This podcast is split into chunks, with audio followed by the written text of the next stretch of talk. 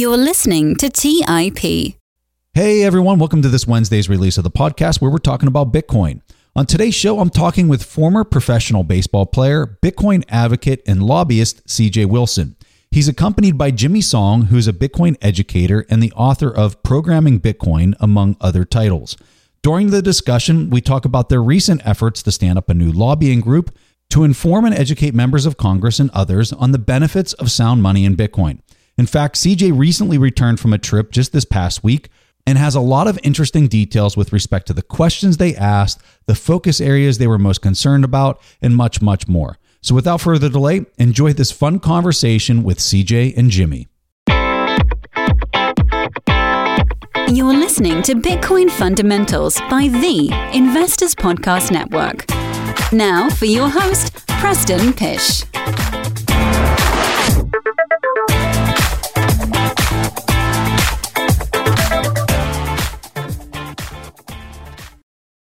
Hey everyone, so uh, like I said in the introduction, I'm with Jimmy and C J. Guys, welcome to the show. Thanks for having us. This is a momentous occasion. Longtime listener, first time caller. I'm doing a little bit of research and I knew you played professional baseball. We met in Miami, had a little bit of a chat, but I didn't really kind of know your background until I read up on it. I'm sitting here on my computer and I'm like, my God, this guy, this guy could play. Like, it wasn't like you were just in the major leagues. You were like on the all-star team multiple times. I was just like, holy hell, this guy can play. So here's my question for you. I'm I'm kind of curious. The World Series is happening right now. That pitcher broke his leg, or?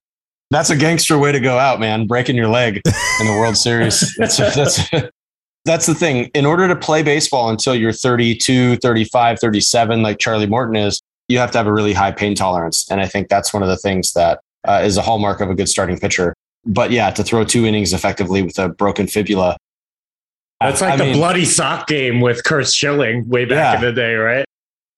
There's no quick fix for that. There's not like a little do acupuncture that doesn't work. You know, with a tendon injury or a muscular problem, like a like a hamstring problem or something, you can kind of limp through it a little bit, like literally. But yeah, broken leg, I mean. That's nuts. Yeah. Now, when I was reading up on your various pitches, you had a bunch of pitches. And as far as your speed, it was saying your fastball was kind of in the lower nineties. But I mean, your E R A and just like your performance was just exemplary. So was it because you had, I'm, I'm just curious because I love like dissecting like how somebody can achieve at the level that a guy like you achieves at. What was kind of the secret sauce for you to be able to pitch? Because I mean, a lot of these guys nowadays are close to one hundred. Throwing the ball yeah. one hundred miles an hour. You know, there's been a whole science recently about learning how to spin the ball harder with more backspin so you can throw it a little bit harder or something like that. And when I was a relief pitcher, I could throw ninety-four, ninety-eight, you know, in that range. Honestly, like the sensation of throwing a ball as hard as you can is very similar to doing a max deadlift or something like that. You start to like get a little foggy, see some little stars and stuff like that. I distinctly remember the fastest pitch I ever threw in my life was ninety-eight point one miles an hour or something like that. It was to Ichiro. It was in Texas and it wasn't even a strike, but I was just like, ah! You know, like everything, that same kind of like, you know, feeling, but you're doing it very fast. And yeah. so it's a lot of, it's a lot of joules or watts or whatever you want to put into it. And I was always a really strong guy. I was a power lifter. So I used to do cleans and shrugs. And I, you know, I used to be able to shrug three or four hundred pounds and deadlift four or five hundred pounds and squat five hundred pounds. Um, so I did a lot of that stuff, but it was honestly, that was somewhat counterproductive to a degree because then you, it's more about how long can you accelerate the ball for? But if you have one person can accelerate the ball this far and the other person can accelerate from way back here all the way to there, it's really this guy that can accelerate it more often and for longer in his career. So that's why you tend to see these taller guys that have like longer arms and longer legs and all that stuff, like Aroldis Chapman from the Yankees or Justin Verlander or Charlie Morton. They're able to sustain a high level of velocity for a, deep into their careers because you lose the ability to rotate quickly as you age and get a little bit more crusty and brittle. Very similar to hockey players or basketball players losing the ability to kind of like get that explosive first step. But baseball, if you accelerate with a glide, you know, if you glide into the acceleration, that that's much easier on your body and easier on your joints. But for me, my entire secret was preparation. I was talented, right? I had to be talented to get there. I mean, in order to throw a ball ninety miles an hour plus, you have to be okay oh God, with that. Yeah. But I could make the ball, I could manipulate the ball because of just whatever, like my hands are wide, but they're not necessarily long. So I could make the ball go every direction. I could sit behind it and I could make the ball tip, you know, away from me. I could make it dip down. I could make it go straight down. I could cut it down. I could cut it like across. So depending literally on the barometric pressure of the day, if I'm pitching in Seattle or San Francisco or, you know, somewhere that it's kind of moist and cold, I would have a different game plan to make the ball curve differently. It shows you yeah. at that level how these guys are thinking. Like, you know, I turn on the game. I played baseball as a kid up until like high school. And uh, I mean, this is it's unbelievable to hear that type of thinking on mm-hmm. throwing a, and being able to like throw a ball and be able to direct it in that kind of way is just mind boggling to me. We've all shot rifles before, right? Yeah. I, I assume. Yeah, yeah. Okay. It's very similar. If you have a very small target and you're focused only on that, the world sort of melts away. Mm-hmm. And so when you're in the middle of a huge stadium and there's a lot of energy and it's rocking and it's warm weather or whatever, you have to be able to zone everything into just the target. And on a glove, you know what I mean? You're looking at like a little tiny, like the crotch on the glove, way deep in the in the pocket. There might be like a W or an R or a little cow or something. And you're trying to use like X-ray vision to zoom all the way in. So I always had really good vision. I have twenty ten vision in my right eye and twenty fifteen minus two, which is like, or twenty ten minus two, which is like twenty twelve basically, because I would like miss one or two questions on the twenty ten vision. I would zoom in and I would just be locked in. And so when you would see like, let's say a Tom Glavine or somebody, or Greg Maddux back in the day when I was a kid, those guys, when they would throw, their whole body would rotate, but their head would stay right on. And now you see these guys like whipping their heads. And so they're, they're obviously using more of a max effort delivery. But the players that can keep their eyes level throughout the plane of their delivery going towards the the pitch or the catcher, those are the ones that are able to really kind of like direct traffic in a very finite thing. The way you're able to say, oh, it's windy. And then you kind of, you know, just need to move your cursor a little bit over your, you got to move your chevron just a little tick over, right? So I would say it's very similar to that mentally, but keeping that going while you're doing something very physical is, it's a learned skill. And it's, you have to use a lot of training in order to be able to kind of stay in that aggressive adrenaline level, but below caveman mentality where you like kind of lose it, you know, if that makes sense. I mean, I just can't imagine what that looks like with fifty thousand fans or however big the stadiums are. Yeah, it's a lot of action. There's a lot of stuff going on behind the target, right? There's the umpire, there's the hitter over here. You got Babe sitting back here. You know what I mean? You got, you got fat, fat guy eating the popcorn. There's a lot of action. So it really comes down to like, there's no such thing as blocking anything out, but you just sort of tune in what you're focusing on. And then you can kind of like really tiny it, make it a tiny little thing. But because if you're shooting at something that's like the size of a golf ball, you know, as a target or a little bit smaller, you're sixty feet away. So it's pretty close. But like I'm looking across the office right now, it's just like a little, like a corner, you know, you find like a corner, like the monitor, like the corner of a monitor. And you're just looking for that. And when I would pitch to use, if I mean, if I'm full screen now, you would try to throw pitches up in one quadrant, like in a very narrow, you only want to use about like this size of a of the strike zone. You don't want to ever be in the middle. There's a whole basketball in the middle of the strike zone. You just never want to throw the ball there. You want to live on the periphery hmm, and kind yeah. of flirt flirt with that out there, because then the hitter's kind of like having to go side to side. But if the hitter's able to kind of keep you in a narrow range, then they can mentally adjust. You know, just like a boxer is going to say, oh, he keeps he keeps going jab, jab, hook. So, I mean, jab, jab, ready for it, whack, you know, and that's kind of the way, that's the way I would say that strategy works live in action. Amazing. And it has to feel just unreal when you strike a guy out and the stands just go wild. I just can't imagine yeah. what that. It's the best, the best. But my highlight, my best Houston highlight, uh, I have two really good Houston highlights since they're playing in Houston tonight. I hit my first major league hit was a triple and I hit it really? to dead center field. Yeah. When they were still National League. Pitchers don't hit the ball. Well, I played center field in college, so I was a I was an athlete, you know. So uh, yeah, I hit the ball, wow. and I was I just remember thinking like I hit it, and I was like, I gotta run, like you know what I mean. So it was it was pretty good. I was I was excited. You still made that, it to third base, though. That's awesome. It would have been a home run, like a lot of other places, if I would have just hit it to the right a little bit or the left. And then another game, a couple years later, or maybe the next year, two years later, I actually threw the fastest knuckleball in a game. I threw like an eighty-four mile an hour knuckleball, which was like some sort of thing just for fun. Oh, we were beating the Astros so bad. I was like, I'm going to throw a knuckleball and see what happens. I was like, wee, you know? So yeah, there's just sometimes the best games, the most fun games are the ones where you really never even have to get out of second or third gear. You're just going to cruise it. It's just easy the whole way. You're just never, yeah. you're never really grinding, you know, in that regard. Who's going to win World Series? The Braves. I think the Braves do. And I'm saying that because they have a healthier team right now. Uh, even though Morton's hurt, I think they have a better bullpen. I think their starting pitching just overall is a little bit more complete. And, uh, you know, I think they have the least amount of distractions on the team. I think it, Astros have a lot of distractions right now. Some of their best players are going to be free agents this offseason. So I think that that is always hangs over the head a little bit, having hmm. been in that position. Wow, um, I never would have thought about that.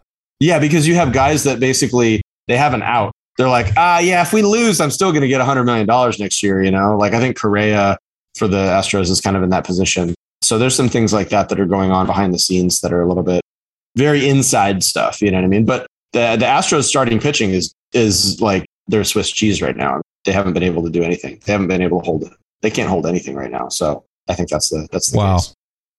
That was fun. And uh, I know people want to hear us talk about Bitcoin, but that was that was me being a little selfish.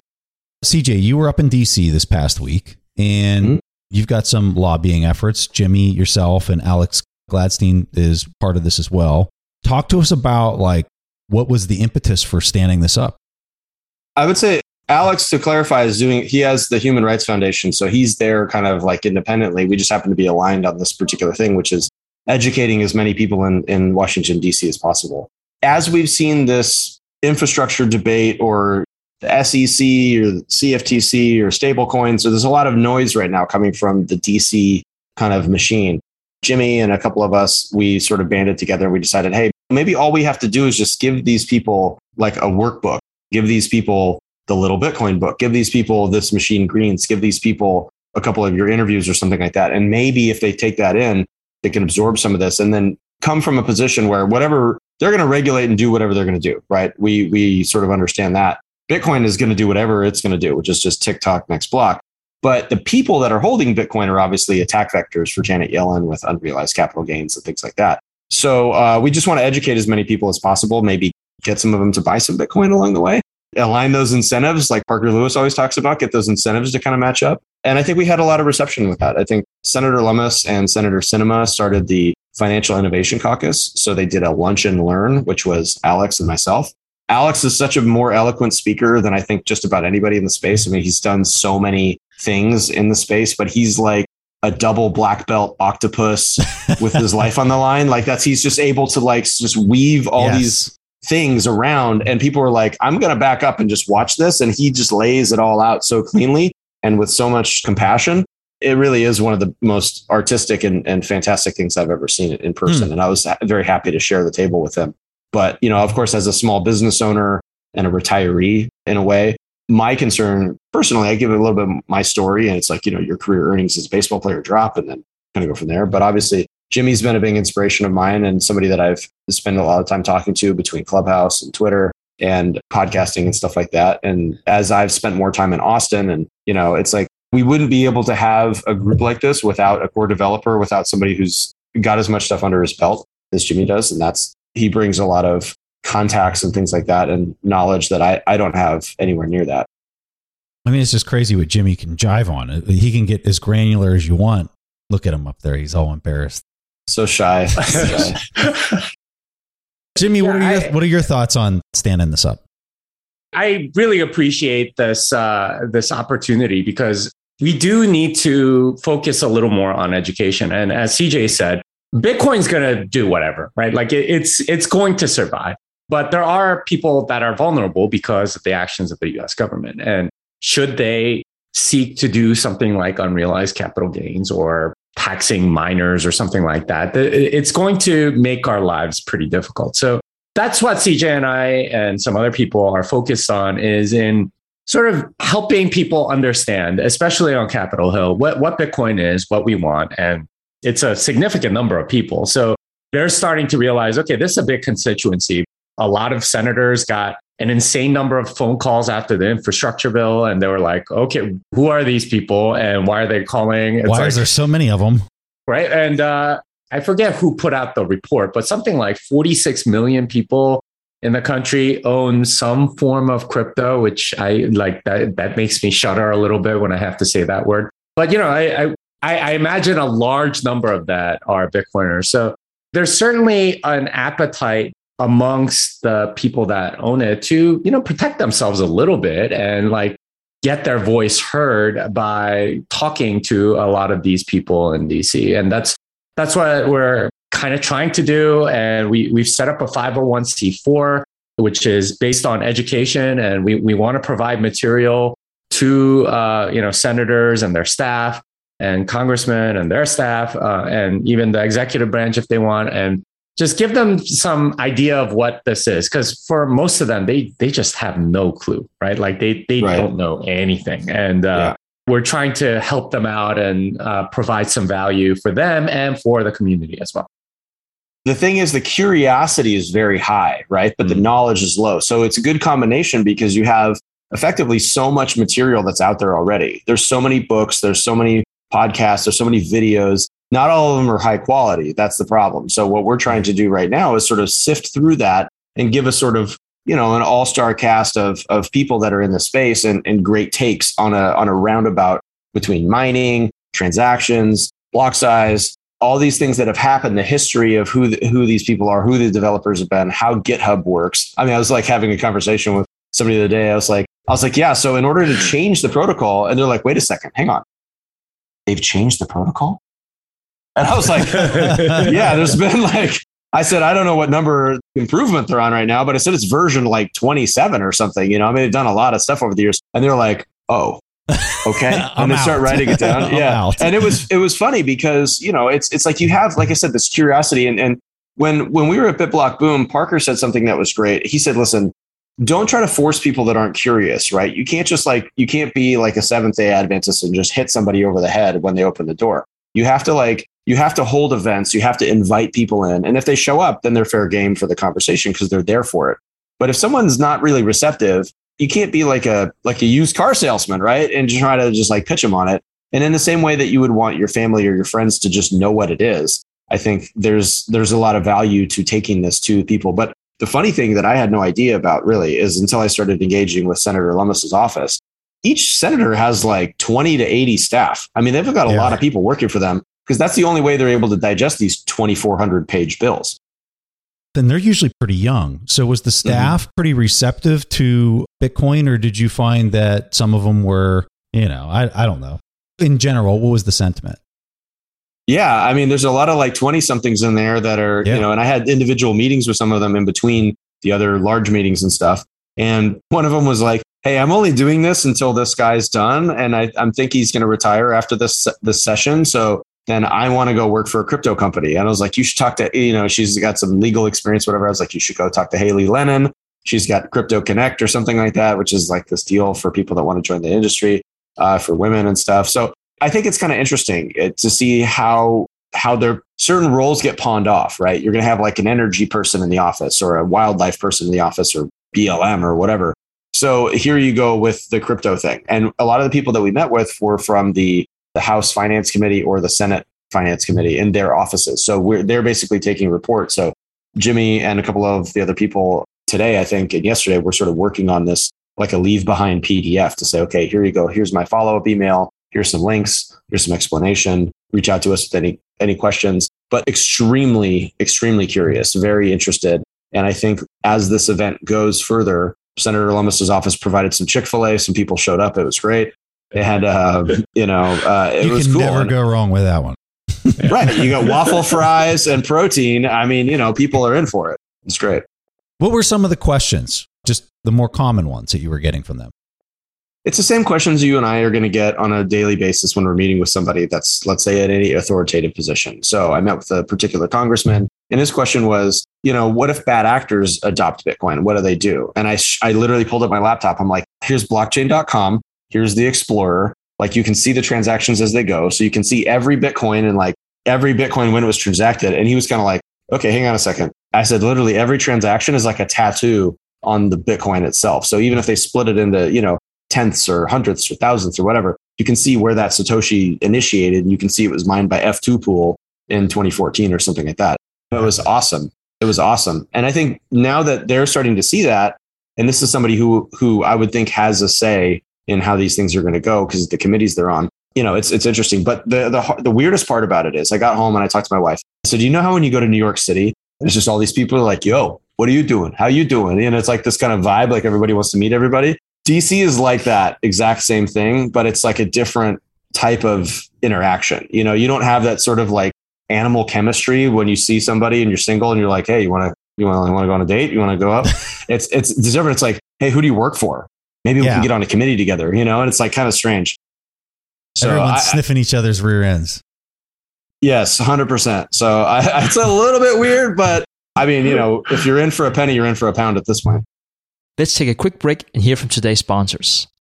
The dream of owning a vacation home can be daunting. From finding the best guests, to the maintenance, to organizing the cleaners after every guest stay. With Vacasa, they make that dream into a reality.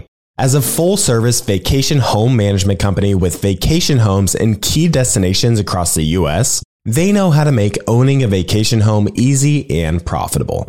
On top of proactive property maintenance visits by professional local teams, a data-driven booking platform, and around-the-clock support, homeowners earn on average twenty percent or more revenue from their vacation homes. Vacasa makes vacation home ownership easy. If you're looking to make more from your vacation home by doing less, partner with Vacasa at vacasa dot com. That's vacasa dot com to get started on your dream of owning a vacation home.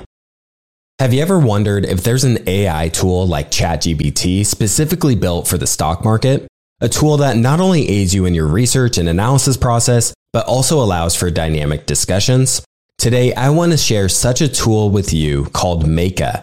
Meyka is the A I-powered stock research assistant now enhanced with real-time stock data. Meyka does a lot of the heavy lifting of sifting through financial statements and company data and delivers it to you nearly instantaneously, and the best part is that it's one hundred percent free. Try it out today and ask Meyka questions like, what is the financial health of Microsoft? How much cash does Copart hold on its balance sheet? What is the return on invested capital of Adobe, or millions of other prompts? Check it out today for free at meyka dot com. That's M E Y K A dot com. Today's episode is sponsored by Range Rover Sport. Range Rover Sport leads by example with their dynamic design that rises to the occasion. It's got powerful on-road performance and commanding all-terrain capabilities, coupled with signature Range Rover refinement. The third-generation Range Rover Sport is the most desirable, advanced, and dynamically capable one yet, redefining sporting luxury. It's got advanced cabin technologies such as active noise cancellation and cabin air purification, offering next-level comfort and refinement. The purposeful cockpit-like driving position sets the tone for a focused interior that promotes exhilarating driver engagement. Award-winning Pivi Pro infotainment is at the heart of the experience and provides intuitive control of the vehicle systems. You can enjoy a dynamic drive and total comfort with optional twenty-two way adjustable, heated, and ventilated electric memory front seats with massage function. Design your Range Rover Sport at land rover U S A dot com. That's land rover U S A dot com. All right, back to the show. Interesting. Jimmy, do you have any other uh, points that you want to talk about? I'm being as entertained as you, like listening to C J talk about like the actual culture of D C. But I, I have uh, experienced some of some very similar things. I did spend some time with Senator Lummis' staff uh, down in Miami. And uh, you know, what, what they told me was absolutely shocking. It's like the staffs of these senators, uh, they're generally in their late twenties, early thirties. That's kind of young. And these are the people like writing the bills. They're like, yeah, but, you know, like that's not nearly as bad as the House. I'm like, well, what's going on in the House?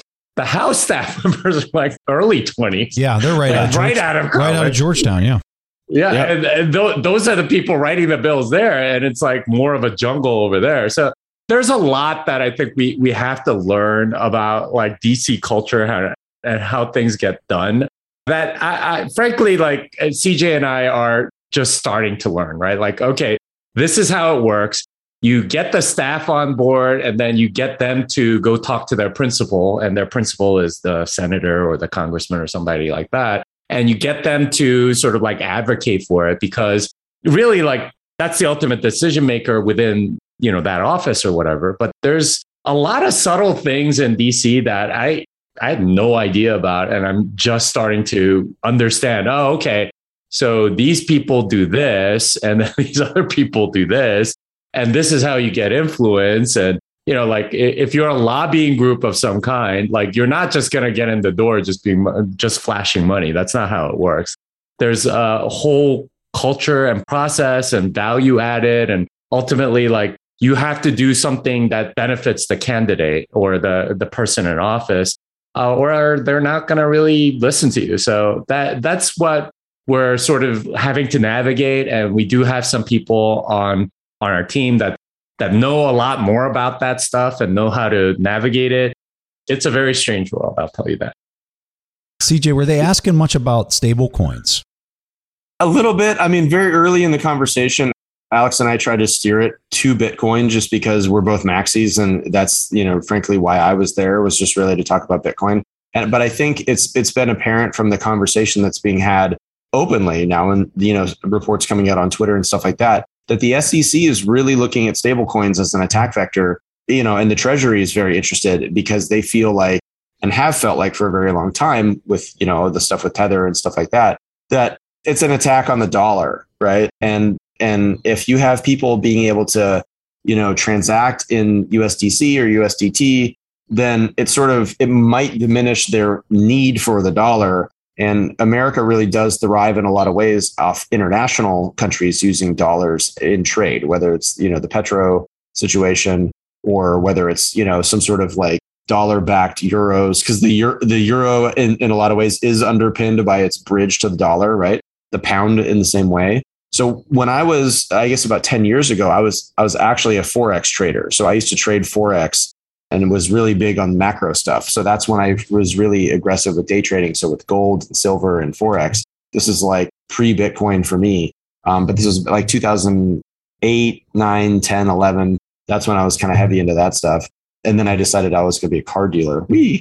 But, you know, the the conversation in a lot of places is like, there are these boxes and rules and people are sort of afraid in some senses to step out of it. And I think in that regard, a lot of these younger staffers, they're not really sure what the rule is about them holding Bitcoin. And so we're just like, just touch it, hold it, see how it works. And so what we have to do for the people that have never been a Bitcoiner before is I, I have two phones. So I go out there and I do like a lightning transaction from like one wallet to another wallet. And they were like, whoa, wait, it moves that fast? What did it cost you? And I'm like, oh, let's like four cents because of strike or something, you know? So because there's American companies that are doing these things, like I showed them the Fold app, I showed one of the the uh, house members, we were at like lunch, because this is funny. I, I'm not going to say who it is, but he won't meet in his office because people read the logs of who goes in and out of the building. Yeah. Because you have to sign in to say, C J is going to go visit this office. Yep. And you've got people on the other side that will like blurt it out there. They're like, oh, why is this guy talking to this guy?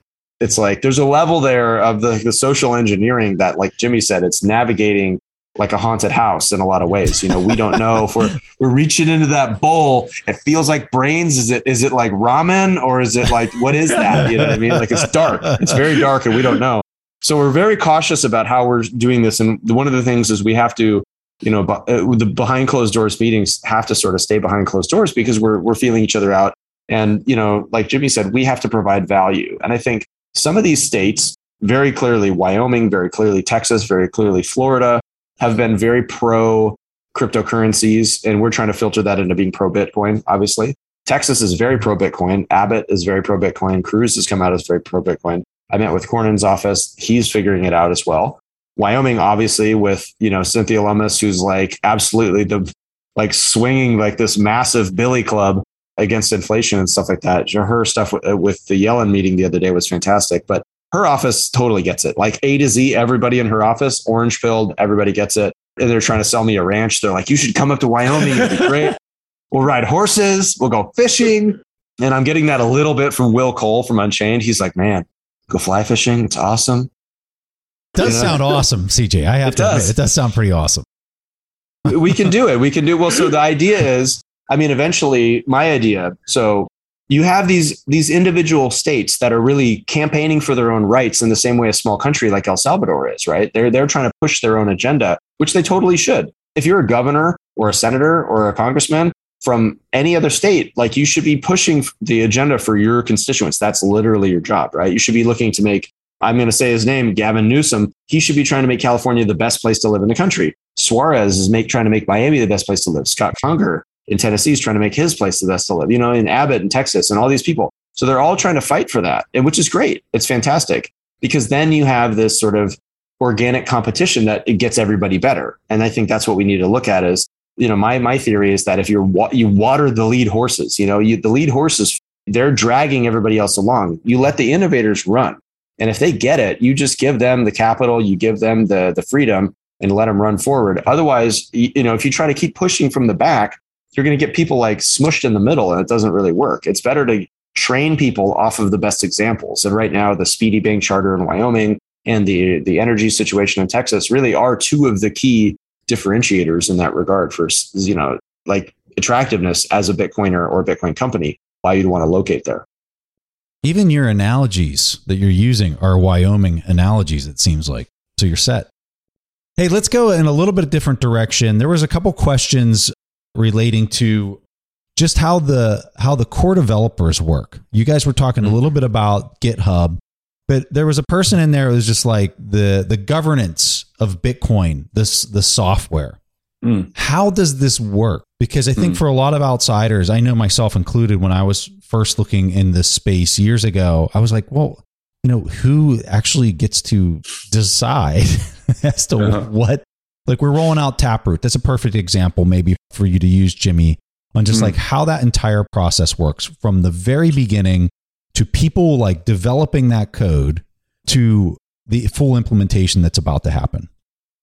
Yeah. So it, it's a complicated process and, um, you know, it, it takes consensus essentially to, to get in, but basically somebody has something that they want to include into Bitcoin. And right now I think there's like four hundred different pull requests on Bitcoin. So there's constantly like a lot of things that people want to bring into Bitcoin. Taproot was one of those things. Um, I think it was first conceived by Greg Maxwell back in, I want to say like twenty eighteen. Um, and then the next day he came out with, uh, I got something better. It's called Graftroot. And people are like, all right, well, tap, Taproot's pretty good. Let's, let's work on that first. There were additional things within sort of like the Taproot soft work and uh, including Schnorr signatures and a bunch of other improvements.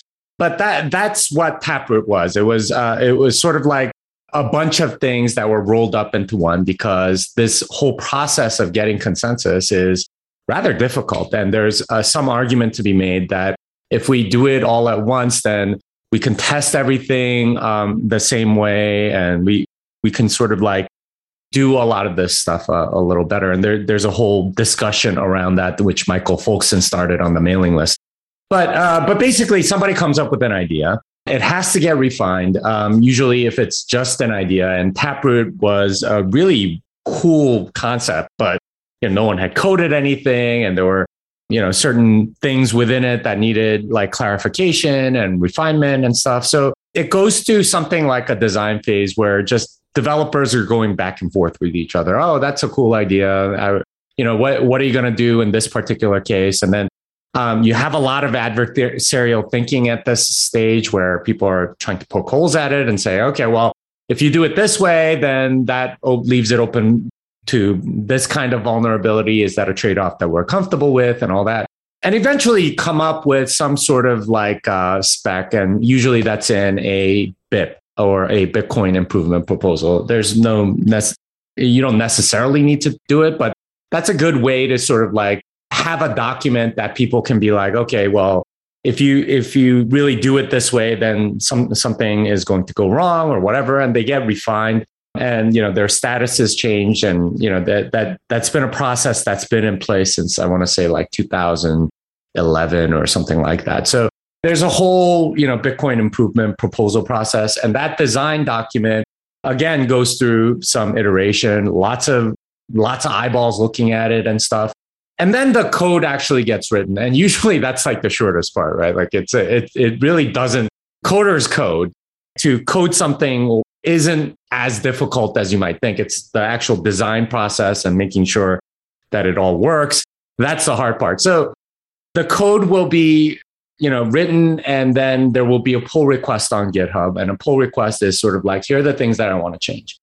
And if it's a consensus change, like Taproot is, a lot of different eyes will look at it. Um, sometimes, you know, it, usually at least a dozen people, in this case, probably like over one hundred people, they actually had uh, little seminars for the developers to explain different parts of the code, just so they would have like better anchors on, okay, all right, so this is what Taproot is. And uh, they invited a bunch of people, and they had like four cohorts of four, fifty people each. And they were just explaining it like over Zoom and things like that, saying, okay, oh, okay, is that what that is? Um, and sort of explaining it that way so that people could understand, okay, that's the functionality that we have. And then, you know, you you get into a lot of the testing and stuff like that. And people, you know, try to break it, try to figure out, okay, can can we do something that that wouldn't work?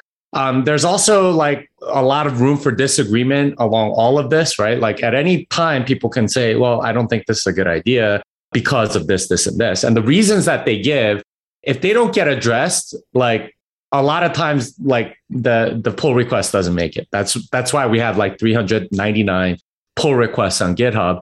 There are tons of people waiting to put in their feature. They've done a lot of the work, but you know, there, there are, you know, sort of concerns about different things. Like Opsy T V is like a, like a good example. Um, Jeremy Rubin's been working on that for like three years. And he he has this idea for this new opcode, check template verify. And if you have it, then you can get covenants and L two and all this other stuff. And um, you know, he he's made the argument for it, but there are people that are like, oh, if we're gonna do covenants, then these are some of the concerns that I have about your particular proposal and so on. So it could die at any any of those points. But if you get consensus like Taproot did, uh, where a lot of people looked at it, tested it, Um, you know, objected to certain things which got changed, or like they, they were satisfied some other way by, you know, uh, another explanation or something like that. Then it gets merged in. And then the next sort of like major release of core, I think in this case was like twenty-one, they included in the code. And the, uh, the person that merges it has more of a janitorial role. Those are the people that we call like core maintainers. Jonas Schnelli recently left as a core maintainer, but there's several of them. Peter Woola is, I believe, one of them. Fanquake, uh, Michael Ford is another one. Collider. How does a person become one of these? Yeah, so it ta- it takes a lot of time and effort, right? Like uh, you get nominated by people in the community, and it's like, hey, like, and there's like only about fifty to seventy like core devs that are pretty actively involved, but if you have a good reputation, if you've been contributing for years and stuff like that, then people consider you a pretty good, can uh, sort of like handle it, so it has sort of like the right personality, because you, you kind of have to be the person that says no, right? Like there are still these objections outstanding. They're kind of like the referee in that way. Um, you need to address them before they go in. Oh, Vladimir Vandelon is another maintainer. But there, there's like uh, four or five of them, and, and the, uh, Marco Falque is the other one.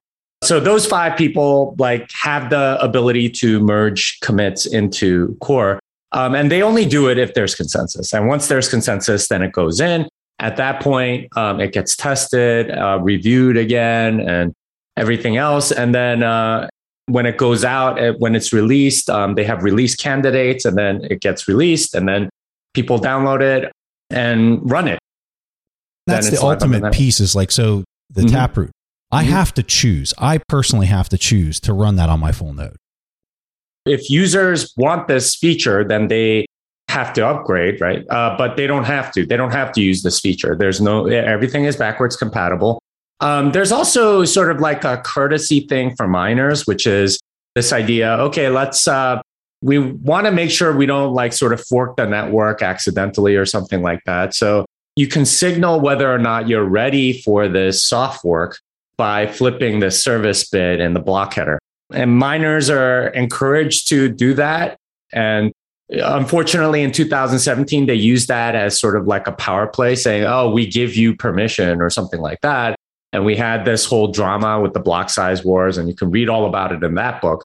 But basically, at the end of the day, it, like they realized, okay, like the users control this thing. There's a bunch of them that are going to do a user-activated soft fork, and they're going to run the soft, uh, software that they want, regardless of what we think, which users absolutely have the right to do. That uh, was sort of used in a nasty way in two thousand seventeen. So a lot of core devs have been traumatized by that. This time was a different kind of trauma, because there was uh, you know, a lot of conflict over whether or not to use B I P eight or B I P nine. And that's like time-based versus block-based. And there are like very subtle, like kind of weird attacks that you can do on either one. So it ended up being a very um, weird controversy, but it, it did get resolved because we tried like uh, something called a speedy trial where miners had three months to signal, and they did. And we were all watching with the blocks like turning red or green. Um, and that's really just the service bit being set on uh, on the header. But that that ultimately meant that it's going to get activated in about two and a half weeks, uh, November fifteenth, if I'm not mistaken, like right around there. And at that point, we will have Taproot on the network, and you'll be able to send to pay to Taproot addresses, which I believe are B E C thirty-two. So it'll start with B C one Q instead of B C one P. So um, that's how you'll know. So C G, so, I, yeah. I suspect you were having th- that exact conversation with all the people up in D C. Truly, what I try to explain is using real world examples. So the way I, tr- they'll be like, what's a blockchain? And I'm like, okay, imagine Jenga, but you put it together in reverse. And then once the magic last little piece is found, the block is complete, and it goes, and that's, and it's published, and that's it. And they're like, oh, okay. And I'm like, I better not have to dig any deeper than that. You know what I mean? Like, it's, it's, but I try to explain it. It's like, okay, each little transaction's like a little block of Jenga, but instead of that magic block coming out and then the whole thing falls down, I said, it's the reverse. Like the thing's really wobbly and you put that one block in and then it's solid, then it's gone. And that's what everyone's fighting for with the A SICs and stuff like that. And they're like, oh, oh okay. I hope Jimmy doesn't roast me on this one, but this is like kind of like as close as it gets. But I think of it in the same sense, right? Where we, we have the executive branch, the legislative branch, the judicial branch of the government, and there's checks and balances. So you have the miners, you have the, you know, you have a B I P, which is effectively like a, a mini white paper, right, Jimmy? I guess you can mm-hmm. say that, where it's somebody has a an idea and they're putting it out there. Before mm-hmm. that idea comes out, they're going to have done some work and some theorizing, and they're going to mm-hmm. probably do some, you know, behind the scenes conversations with their buddies because, you know, during this process, everybody gets to know each other. And I think that's mm. one of the things that's most essential is that even the people that are pseudonyms on the internet, they still have an opinion and they have a personality that you can kind of, you know, deal with, just like Twitter. And, you know, and that's something that, I mean, as a, as a thing, we're like, hey, you guys should just put a full note in Congress and then we'll, you know, just keep updating and be with us. You know what I mean? So it's interesting to see how this is going to go. But I, I think ultimately, there are senators and congressmen that are very interested. Some of them are more technical than others. Some of them are like, what's a P D F? You know, so it's a little bit challenging. It's like, okay, we'll just print that for you. Uh, we'll give you a, a, you know, a tangible thing there. We'll give you a stack of papers and you can type those links out yourself, right? Or, or books. Yeah, I think I think the the technical aspect of it is very easy to say that you need to have a certain level of training for, but at the same time, there's people like Jimmy that break it down. And uh, there's a whole wave of people that are interested in this sort of, I call it the sport, right? The sport of improving these types of things. And there's no reason why we can't draw more people into that and just explain it in plain text ways, because you have the people like Jimmy that are eventually going to go talk, or maybe even, sorry, Jimmy, have to testify in front of people on C SPAN, you know, because we, we have to explain to these people what it is they're trying to regulate. Otherwise, they don't really have the tools. And if they read all the way through this stuff and they really get it and they grok it and it takes them a little bit of time, like it took all of us, mm. then they're going to make the best decision at that point with the most ammunition and the most the most education possible. We don't think that they're going to make the best decision for Bitcoiners ten times out of ten, but at least it, if we stall a little bit, any kind of negative rollouts, then that's a victory because Bitcoin's going to do its thing and N G U is going to just bury everything. Let's take a quick break and hear from today's sponsors. Support for this podcast and the following message comes from Corient. Corient provides wealth management services centered around you. They focus on exceeding your expectations and simplifying your life. Corient has been helping high achievers just like you enjoy their lives more fully, preserve their wealth, and provide for the people, causes, and communities they care about. As one of the largest integrated fee-only registered investment advisors in the U S, Corient has deeply experienced teams in over twenty strategic locations. They have extensive knowledge spanning the full spectrum of planning, investing, lending, and money management disciplines. Leverage Corient's exclusive network of experts to craft custom solutions designed to help you reach your financial goals, no matter how complex they may be. Real wealth requires real solutions. For more information, connect with a wealth advisor today at corient dot com. That's C O R I E N T dot com. Corient dot com. As someone who's constantly on the road and traveling, Briggs and Riley has been a game changer that ensures my travel experience is phenomenal. I'm a satisfied customer of Briggs and Riley myself, and I can certainly tell you that their luggage performs. It's extremely durable, it has amazing features that make packing and getting around easier, and they have the best lifetime guarantee in the industry. If your bag is ever broken or damaged, they'll repair it free of charge, no questions asked, even if your airline damages the bag. They also just released their Simpatico collection of hard-sided luggage. It has this new one-touch feature which allows you to expand your luggage, pack it, then compress it to its original size so a carry-on can still fit in the overhead compartment, plus many other cool features. If you want luggage that was awarded the best carry-on by Forbes, then now's the time to get it. Get your new and improved luggage at Briggs Riley dot com. That's Briggs Riley dot com. Take your business further with the smart and flexible American Express Business Gold Card. You can earn four times points on your top two eligible spending categories every month, like transit, U S restaurants, and gas stations. That's the powerful backing of American Express. Four times points on up to one hundred fifty thousand dollars in purchases per year. Terms apply. Learn more at american express dot com slash business gold card. All right, back to the show. I think so many just totally miss this whole idea of blockchain. Like they just want to slap the the label blockchain on anything and just be like, oh yeah, well, we got this blockchain over here that's doing this. And I'm thinking the whole idea of a blockchain is about decentralization and removing any central point of failure. And when you look at all these all these other protocols that are that are quote unquote using blockchains, I think it's I think there's just a massive terminology gap there that's just been thrown around for years, for years on years. And it, and I think if if I was going to guess as to what's causing it, I think people are able to engage in a conversation, throw out that buzzword, and feel like they're with it, or that they they're kind of up to speed on this new technology because they're using that that buzzword blockchain, but really truly don't understand anything about what they're actually saying. Unless you're actually writing a, a dApp, right? Like, what does a blockchain do? What are you doing with the blockchain? You're buying it, you're buying it on some exchange. Whatever that token is, you're buying it just to buy it because it's you think yeah. the number is going to go up. That's all there is to it. And so it's like, don't tell me you're here for the technology. Okay, you're here because it's because it's a gamble. You're gambling yes. on a on, on a puppy poo coin, and that's your deal, right? Let's be honest about that, right? So I have an employee. He's like, dude, come on, man. Like, should I buy some? And I'm like, I will not tell you how to live your life. I will tell you that I'm not doing that. You know, and that's it. Like I was, I'm in a I, I run a Signal chat for like a couple of my friends that are trying to learn more about this stuff.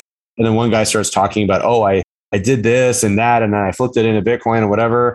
And he's like, it's a great way to make money. I said, hey, listen, you could do shitcoins. Like, I'm not going to, you can make your own shitcoin if you want to, if you're th- that desperate to make money. I said, at some point, it comes down to integrity. And at yes. the end of the day, the, the yes. Bitcoin, the Bitcoin process is arduous. Like you have to fight really hard up and down to make things happen. And it's a lot of, it's a lot of pressure on both sides.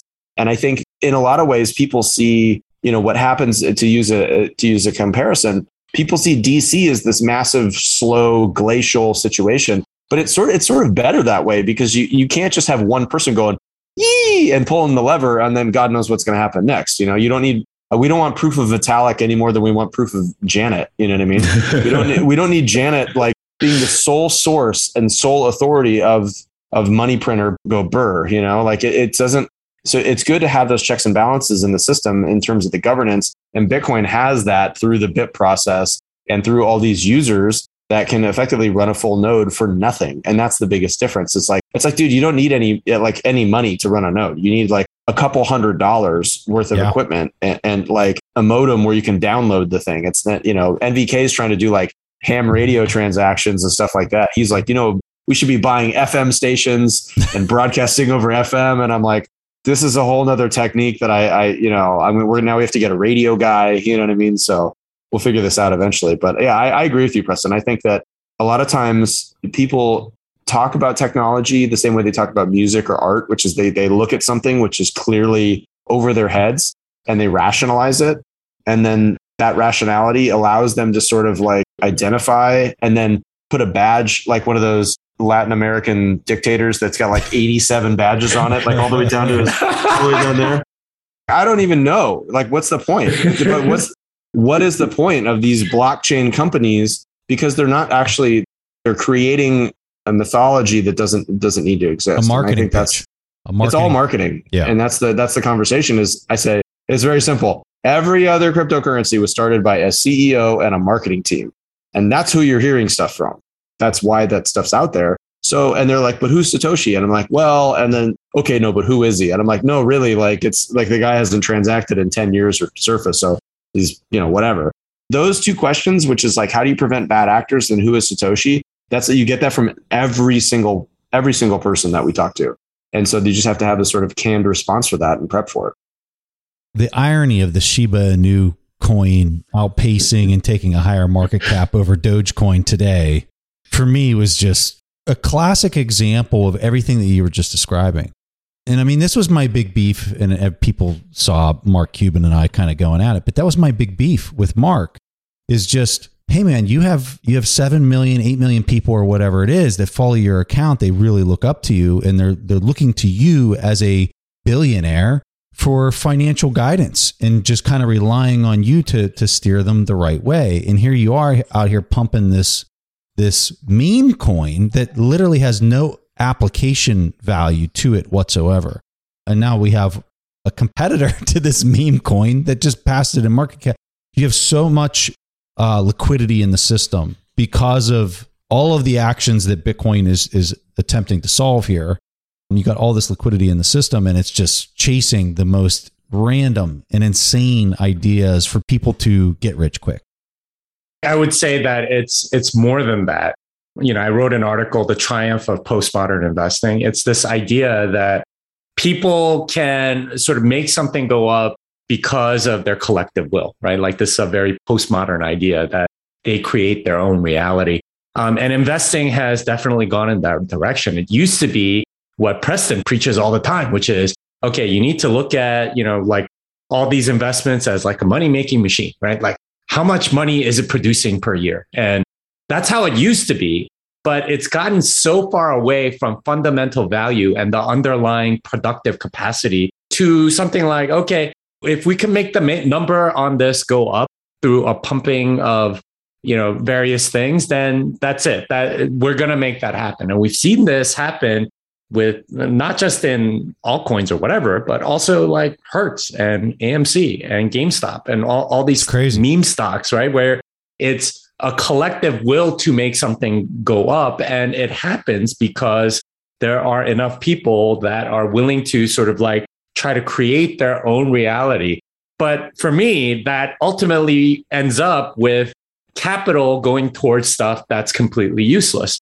The reason why investors are supposed to invest in things with good fundamentals is so that you can build up civilization. Those companies that make good products are adding goods and services to civilization. Something like Dogecoin or Shibu, absolutely not. It does nothing for civilization. And if capital sinks into those things, you have civilization decline. And that I mean, that that's what really gets me. I see it totally as a trap. That they're they're literally walking themselves into the cage. They're shutting the cage door, and then they're getting ready to lock themselves in the cage. And what I think that locking event will be is when we have this, when the market finally comes to the realization that, hey, maybe these uh, maybe the the C P I gauge isn't going to cool off. Maybe mm-hmm. these supply chains are are absolutely wrecked, and maybe they're not getting better anytime soon. And if the ten-year treasury and all the this long-term debt is at one percent and in a negative real basis globally, for all three hundred trillion dollars of it, or three hundred trillion dollars worth of buying power is, is in this negative yield state, when that dam breaks and where all that buying power goes, it's it's going to pop all of these little nitnoid meme coin like pet projects that are being run by marketers, by people who who literally didn't have to do anything other than stand the protocol up and then market it, and then are selling their bags and, and likely buying Bitcoin with with the receipts of, of the sales. Uh, meanwhile, all the people that are following Mark Cuban are getting locked in their cage. So, I mean, that's my beef. That's that's that's pretty much it. Well, I guess but, the question is, Preston, in this case, you know, like Jimmy said, postmodern investing is postmodern investing self-selecting, meaning, yeah. you know, are people, like you said, they're marching themselves into their own cage, right? So even though there's people out there, like I, I put a thing out a couple of weeks ago on Twitter, like I do these, sometimes I'll be like holding my son at one in the morning, I'll just grind on something and then I'll do like a tweet storm, like ten deep. Nobody sees it because it's like one in the morning or something. So I have to like D M it to people. But I said, listen, Bitcoin is the ark, and Noah built one ark, and that's all. You know, if you looked at the ark and said, I don't want to get on that because I'm worried about smart float, or, you know, like I need a faster boat or something like that because I'm worried about getting from point A to point B while the entire world is flooding, you know, like you're not going to make it. And that's okay, because in a way, the friction and pain of evolution is what makes the strong survive. And, and you know, and right. Jimmy had Jimmy talked to Al about that article about how the, the sort of liquidity transfer, the fake liquidity on DeFi. And this is, to me, I was thinking about it because I was like, this is great because it, it's it's actually an expose. And and him and Alan Farrington were like, debunk us. Like, go ahead, read this, debunk us. We would totally love for someone in the space to explain how you can cross-collateralize an asset seven times. And it's not fractional reserve lending, and where the liquidity is. And everyone's claiming that they have this liquidity locked up or whatever, but it's really not anywhere near the amount that they claim because it's all based off an entry that's like three or four steps back.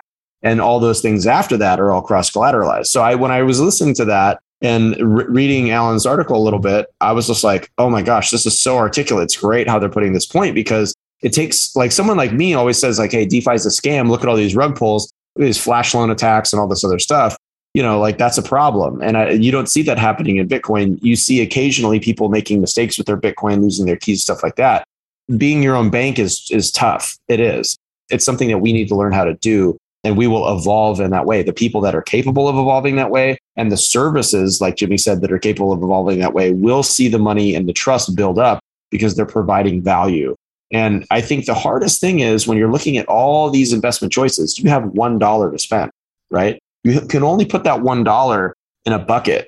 And so these people are basically coming up with these carnival games with your dollar to say, oh, if you put one dollar in, you can turn it into like six dollars because you get these other free coins as a result of staking it on this one protocol.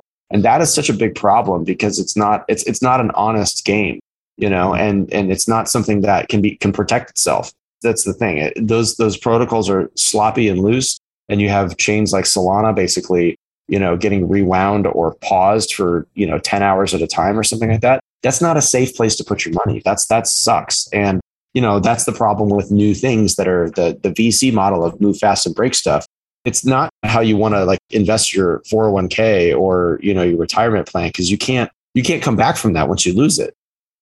The root of all of this, C J, is you're going from a centralized model that is breaking down and trust is becoming completely eroded, and you're getting ready to transition to a decentralized model that requires absolute trust in it working. And so which one of those are going to win as the one fully un- unwinds itself and transmutes itself over to the other? And I think we all, you know, we all three agree. You said the word rug pull, and just this past week, you absolutely murdered a trade that we did not talk about on Binance. So mm. describe what, what happened here, because I sh- I shot you a D M when I saw your post in the morning. I, it was like a meme of people just standing up and, and clapping because, boy, oh, boy, what a trade. Yeah, I mean, listen, I didn't have a buy bid at nine thousand. So let me just clarify with that. But I got, you know, but what I think so. I've been on Binance since it, Binance U S since it first opened, right? I remember when Binance U S wouldn't even have like a million dollars of liquidity or trading volume on like Bitcoin dollar trades. This is a couple of years ago when I first really started like power trading. And that's one of the reasons why I got into Bitcoin, was because it's a twenty-four seven market. So I felt like, oh, wow, if I can, if I can like, you know, nail some of these trades, I can grow my stack. I can, I can get a lot of money. This is when I was a little more fiat based. And then eventually what happened is something locked in. And I stopped trading all the alts, because I think a lot of people do this where they, they get into the Bitcoin game and they're like, oh, this is cool. And they're like, ooh, what's over there? And then, ooh, the buffet. And they're like, oh, smoked salmon and croutons, like all this bacon. This is great.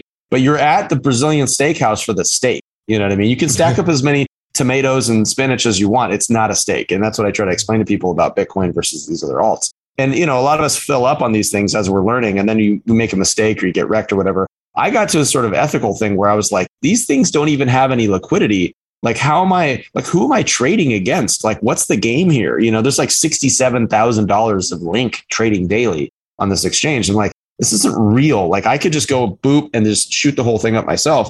And I'm like, I just don't like that. I don't want to know that. I don't want to think that I'm the only guy in there. And there's some, like, you know, effectively like a, like a casino card player at the table against me, right? Like exactly. A house player. Mm-hmm. Yeah. And then that's something that I've always been very suspicious of in general on exchanges is, who's the house player at the table? Is there somebody that's, or is the house itself running a bot against us and liquid, trying to trying to scoop up things, to dump things? Because most exchanges have like a two layer protocol. They have the they have the market limit kind of purchases that are happening, and then they have the O T C desk, right? But in order to have an O T C desk, they have to have Bitcoin. So there's are they sourcing it from the sale? Are they are they some of those bids or whatever? Uh, so, anyways, so I always leave super out of the market limit orders in. So like if, if Bitcoin's at, let's say forty grand, I'll have limit orders down to like twenty-seven, twenty-eight, because, you know, you look at the chart, you see it's bounced around and it could do thirty percent in a week, right? Like that's not really out of the realm of what we've seen in the last three years. So, you know, yeah, I had some, I had some bids because recently Bitcoin was down at thirty-two, thirty-three. So I had bids down that low. What happened was somebody, I think, put in a sell order as a sell wall at eighty-two thousand in their head. They thought that they were putting like a like a three hundred Bitcoin or whatever it was sell wall at eighty-two thousand because they thought that the Bitcoin price was going to hit that. And then that would be an insurmountable wall. So they could either accumulate more on the way up, you know, and buy it as it's kind of as the fish are trying to nibble through the wall. They're going to try to like buy the bids and, and try to, you know, run it up. Or they were just saying, hey, this is an exit because we bought at forty-one and we're getting out at eighty-two, because you can see hedge funds making that kind of a play. So anyways, I'm traveling out to Austin to go to BitDevs and the beefsteak and all this other stuff. And then I'm like getting all these notifications from Binance, like, like limit order, limit order, limit order filled. And I'm like, how are these things filled? I'm like nowhere near the price. Like Bitcoin is at sixty-seven thousand. My bids are like forty and thirty-four and stuff like that. And then, yeah, I like look and I see this just red candle going straight down in a one minute thing.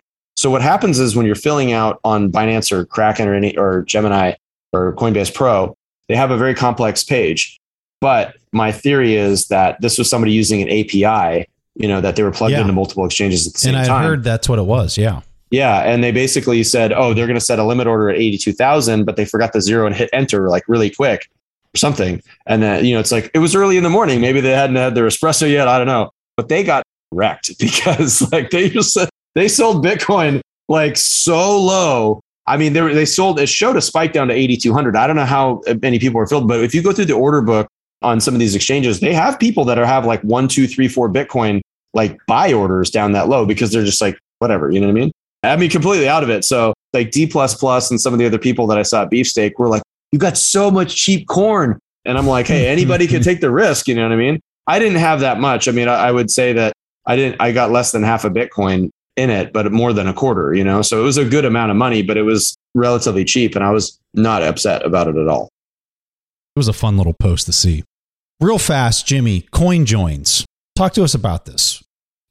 Coin joins are a way to sort of like anonymize your coin, right? There's a lot of different providers that have different things. Samurai has this Whirlpool product. Wasabi has their own coin join. I think now with their two point oh coin join, you, you can have different amounts as long as they either add up to or are multiples of certain amounts. Um, so I think they'll take anything binary or multiples of five or something like that. They make it so that you can't tell what the output is because you get combinatorial blow up. It could have been any combination of these inputs and it could have been many different combinations. So it gets too difficult to try to trace that and so on. So so that that's uh, how their thing works. My only grief about it is that it does take a while and there are m- multiple rounds that you're usually having to go through and it is somewhat expensive. What I'm really looking forward to is this ability to do cross-input signature aggregation, which would incentivize coin joins. And what that is, is after Taproot, as part of Taproot, we get something called Schnorr signatures. That is this idea that With Schnorr, what you can do is aggregate signatures and aggregate pub keys. So right now, if you have two of three multi-sig, what you have to do is show two signatures and three pub keys, right? With Schnorr signatures, uh, you instead of showing two signatures, you can combine the two signatures and prove that you have one signature from it. That's kind of cool. And you could do that at the input level. So if you have like, you could have a hundred of a hundred and that, that could work. And with Taproot, you could have a really deep one and you can, you can have many different combinations and so on. What cross input does is then it says, okay, well, if we can aggregate signatures, why don't we aggregate them across different inputs? So if you have five inputs and they're all Schnorr signatures, you can combine them all and check just one signature instead of checking five separate ones. And that would incentivize it because the size of the transaction gets smaller because you have one signature for five inputs. And if you have it for six inputs, then it's, you know, you pay a little less on a per byte basis. So you end up incentivizing CoinJoin because you're paying le- ultimately less in fees. So that's a possible soft fork after Taproot. That's something that a lot of people have been talking about. Do you There's, find the miners might push back on that a little bit? I don't think they would because um, block space wise, they they would still get a ton of business, right? Um, and as it is, a lot of blocks are empty, in which case, or like not completely empty, but there's empty space in a lot of these because the mempool clears and so on. We need bigger blocks. I'm sorry, I had to. Keep going. Keep going. I'm sorry. The idea is we're we're going to have a lot more Lightning Channel opens and closes, and there's stuff that they're doing with state chains and uh, you know lot, lots of different like, sort of potential stuff. There's this ION project, decentralized identifiers and things like that. There's always going to be sort of like demand for block space. So I don't think miners need to worry. It'll be really interesting because, uh, you know, depending on how people figure out how to do these like cross input joins once that's available, essentially every block will be like one giant transaction and it'll be one giant coin join. So whatever block you're in, it's like no one can tell who you paid or what you did or whatever, because it's all sort of joined together and everyone pays like uh, sort of like one fee that's like divided by everything. And It'll it'll be very interesting to watch uh, how it all works. But I, I think that's the future of CoinJoin, where you'll sort of get privacy by default almost. So, Jimmy, do you see that as like a twenty twenty-three, twenty twenty-four thing where people start to integrate it in the sense that like you're talking about Taproot, where it was originally proposed in eighteen nineteen. And then it just sort of t- takes, it takes, well, I'm saying it takes people years to like, not only agree to it, right, but then actually to institute it in, as a practice. Those, I think, those are that's what's really interesting for me is to see sort of like this sort of ideation and then practical, you know, like rollout where where there's there's use, because I th- that's where it gets into the timing thing again. Because as we get closer to the halvening, right, which is also the same year as the presidential election, you know, uh-huh. It's like you seeing all this stuff converge on mm-hmm. like twenty twenty-four being this incredible year. For so many reasons, right? So hmm. there's definitely a lot of that. And uh, there's still a lot of research that needs to go into something like cross-input signature aggregation, because there's, uh, you know, a lot of attack vectors that we have to like consider. Okay, well, can people do something, you know, nasty to you if we allow that? And, you know, would that cause some sort of bug or something? Uh, we want to make sure that the incentives are all aligned and everything else. So it's going to take some period of research. I think any prev out is a little bit ahead of that anyway right now. Um, I think, you know, Jeremy's been pushing for check template verify. And there's, there's, a, there's like four or five different soft forks that are possible for the next one. Cross input signature aggregation is probably one of the more exciting ones. But from a practical perspective, it, it probably requires the most engineering and a lot of design review and figuring out whether or not it's uh, it's actually going to be safe. What kind of timeline do you guys see the next four years? Like, how do you guys see this thing playing out? The fun stuff. This is the fun chat. Okay, so as COVID has taught us, we don't all need to work in an office. Look at the three of us right now. Across, we're in three different states, from from what I understand. not going to dox you, Preston, but obviously we're not in the same spot. And I know where Jimmy is. Jimmy, Jimmy's obviously, he's in Bitcoin land, as we can see from his background. um, so, so, you know, if you think about that, now we have incentive for people to, to shop their jurisdictions. And the first time I had heard this, I heard Tim Draper talk about it. There we go. I heard uh, Jimmy just changed his background. I heard, I heard, I heard Tim Draper talk about this in twenty nineteen at one of the, one of the conferences I went to. And he goes, no, by all means, like there's going to be countries and cities and states that are fighting for the brain power that want you to live in their jurisdiction because they want the highest quality of people. And they're going to make it the best place to be a Bitcoiner or something like that. And I, I was like, I'm writing notes and I'm like, crazy eyebrows guy has got it figured out. That's a great idea. And I think as the number for Bitcoin, as the price goes up and it gives the buying power of the users, even on a small level, more, more leverage, they have the opportunity to pick up and go sometimes. And if you're a, an office worker or a core dev or, you know, a, a digital nomad of some sort, you're going to really go where you think is best for you and your family or you and your loved ones or you know, you and your, your small puppy or something like that. And I think that in a couple of years, as we see the adoption curve go up, you're going to see more people innovating, people like me that are sort of brick and mortar people going like, how can I bring Bitcoin into my business? And how can I become more of a Bitcoin business? You know, like, can I get it more into mining? Can I figure out payroll? Can we do lightning channels instead of like paying with credit cards, which saves us swipe fees? There's all these different elements that are going to sort of spin up.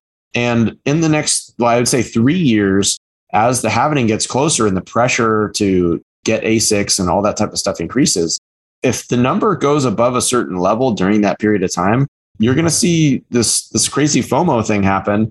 And people are going to sort of like, Uh, it's going to show people's true colors in a lot of ways because there's going to be a lot of jealousy and a lot of haters that didn't jump in when Bitcoin was at thirty thousand or eighteen thousand or whatever, when we all had opportunities to buy more. I think that's going to be really interesting as you're seeing the the sort of leadership, meaning like senators and governors and stuff like that, figure it out. Then as more people figure it out, you know, it's just a, the the the D C A army is going to be like little little fish just nibbling at whatever Satoshis are dropping yes. on the surface and become available, you know? I really like that last point because that's becoming a habit that you see more and more people who have been exposed to the space for a year or more and have, you know, outsized returns. And they're saying, I just need to keep chipping away at this thing.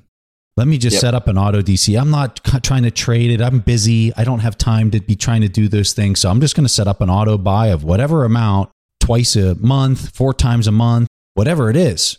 And I mean, it's like these little feeder fish that just keep on nibbling away at it. You're exactly right, C J.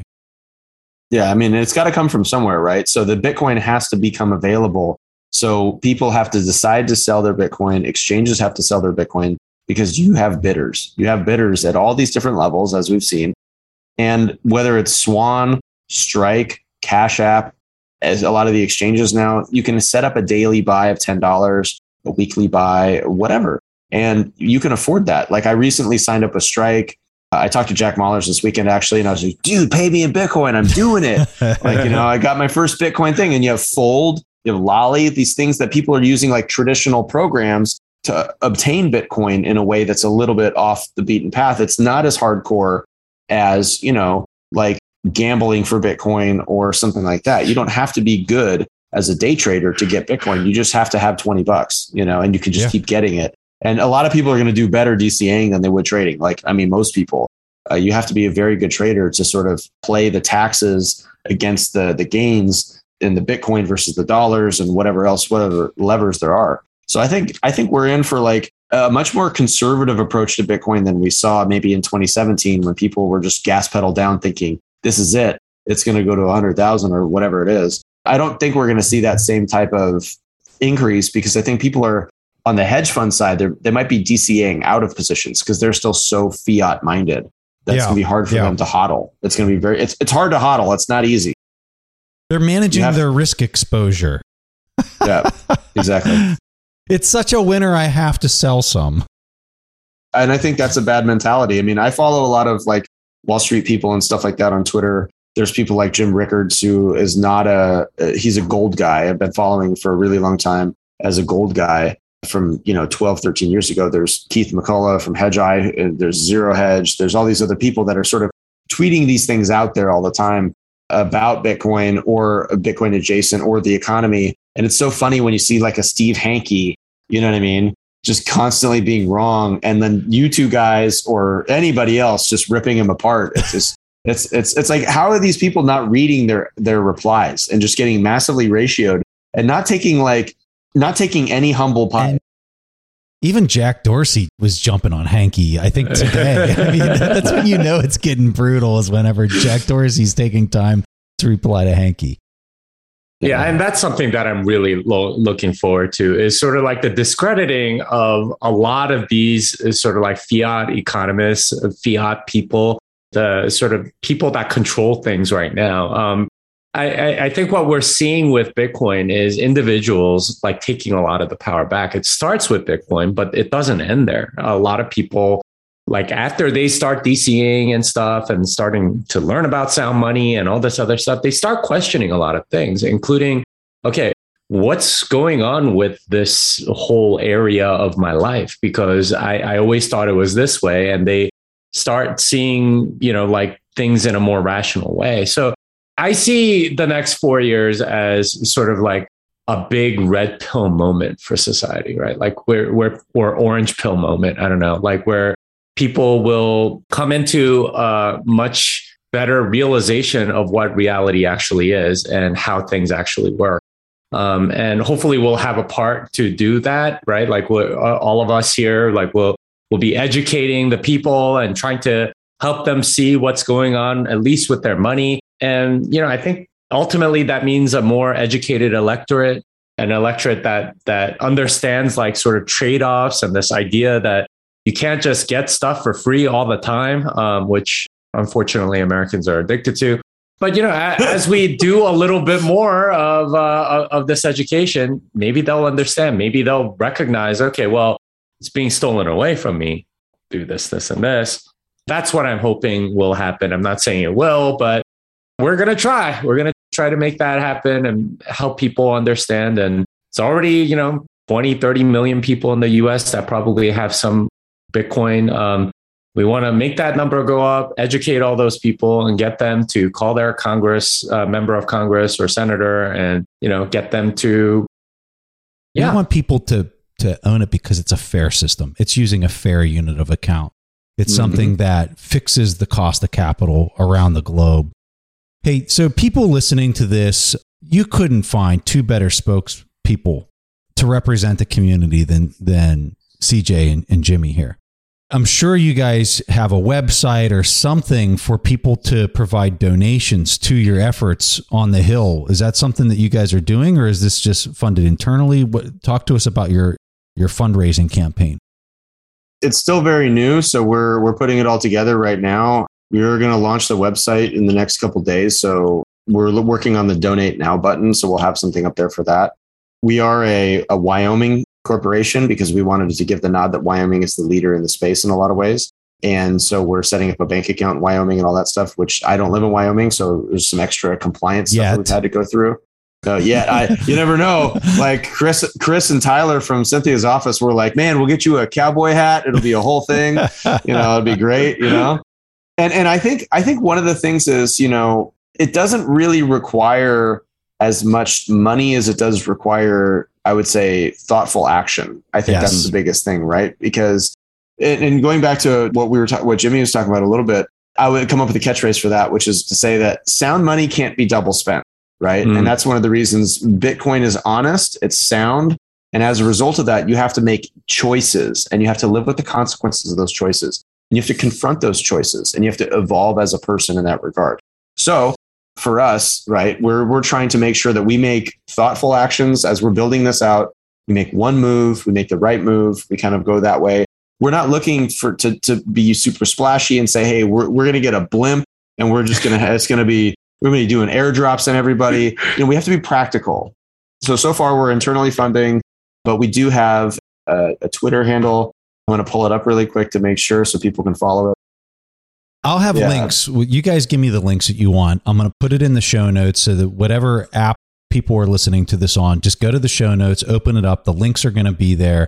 And I will update these links as maybe more things uh, become available. As long as you guys share it with me, I'll go back in and make sure that it's been updated into this discussion. Help these guys out. Your point that you made earlier, C J, about trying to engage with people that are in a in a position or ready to receive the message, that truly want to kind of understand what's going on. By focusing on them, I think you guys are just going to have a profound impact on all of this. Well, listen, Warren Davidson at the Texas Blockchain Association yes. event a couple of weeks ago, he said, America was there with the airplane. We invented the airplane, right? We've been there with the Industrial Revolution, and, and we've been with space and flight and technology and the internet and all these things. We've been there. So why would we miss out on this? How could, mm. how could Washington, D C be willing to miss out on potentially the most innovative financial technology in the history of the world? Yes. Why mm. would America blow it? You know, why would they have any incentive to blow it? And I think the thing is that we've seen so far that it's been majority of, like, I would say, more conservative politicians that have really sort of adapted to it and, and sort of looked at it from a fiscal sense first and said, oh, OK, this is something where, because it's limited, the scarcity and those type of things, they, they, they rationally make sense. But I think on the progressive side, it's a great argument, too, because the thing I like to say is the economic ladder is very hard to climb. Right. There's a lot of people Today, in the way, but the really hard. But the bottom rung is the slipperiest, right? Yes. It's so slippery to get off that because banks are charging fees, overdraft fees. You want to check, that's a fee, all this other stuff. And these people that are making very little money, they might be re- they might be paying uh, the same amount in fees that they do in rent, you know, for a month. So they're losing a, a month of rent or two months of car payments or whatever in fees to these banks. Whereas through Bitcoin and with some of these innovations, you're basically able to say, hey, now you can hold something with no carrying costs, right? And that alone is the deal, right? Then you say, oh, you can transact through the Lightning Network with minimal fees instead of a two percent or three percent fee instead of your, you know, through your A T M or something like that. So you're able to use this money, this cash, in such a more efficient way. So maybe at that point, maybe people can stand up a little bit more instead of slipping and falling on their ass because of so many difficulties. And so that's really a great message for the progressive side that tends to focus more on social programs and things like that. And think about if there was endowments. Endowments are, you know, holding Bitcoin and things like that. Pension funds are holding Bitcoin. They have a long-term debt obligation. If they were able to satisfy that long-term debt obligation easier with less money invested today, there's less default risk from pensions. There's less default risk on loans. There's less default risk on insurance. And default is the number one killer of the economy, right? Because that's when you need a bailout. If you have a non-profitable kind of break-even year, you're not defaulting at that point. It's when you lose everything and you go bankrupt that you become a liability to the system at that point, whether that's a corporate liability, you know, an airline getting bailed out for thirty billion dollars or whatever. And one of the things, like, you know, the Trump thing was he wanted to put a limitation on companies being able to buy back their stock that had been receiving public funds. And I thought that that was a good innovation, regardless of whose idea it was within the system.